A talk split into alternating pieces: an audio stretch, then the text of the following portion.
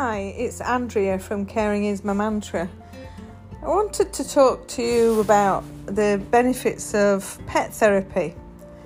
I've noticed whilst in lockdown in Sydney um, that I've been craving foods that I wouldn't normally eat. I've been craving more alcohol because I'm bored, I think, and want something to relax me and do something different. I don't normally drink that much.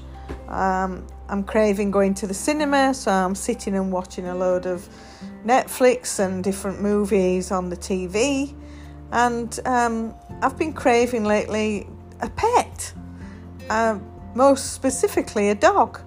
And uh, I live in an apartment with my husband, and it's you're not allowed any pets. And I even went to the point of going to the post office to post a birthday card to my brother in the in England, and they had this beautiful teal coloured sausage dog that had a, a diamanté necklace on. And I couldn't help myself but stroke it, and I felt so, so much calmer. And I thought, oh my god, I'm going to buy this. I've just got to buy this now. So, and it was fourteen ninety five in the sale, and it's the best money I've ever spent. She's, I've called her Bella, and it sounds a bit crazy, but she's become a bit of a companion of mine. And when I feel that I want that pet therapy, I just sit and stroke her.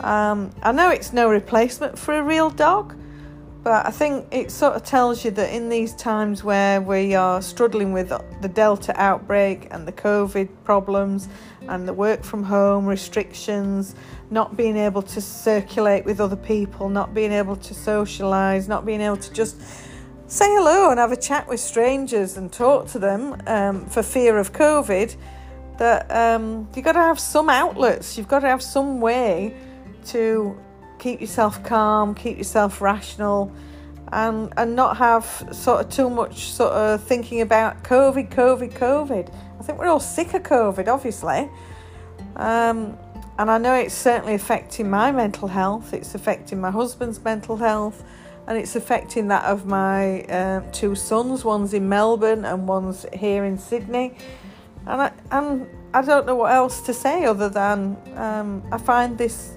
this stuffed dog very therapeutic.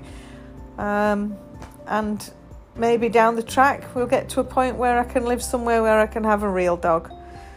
So I just thought I'd share that little story and sort of tell you how I'm kind of coping in the lockdown situation. Um, and I wish you all the best, and I hope you're all safe and well. And I do hope that we're out of this situation soon. Take care. Bye.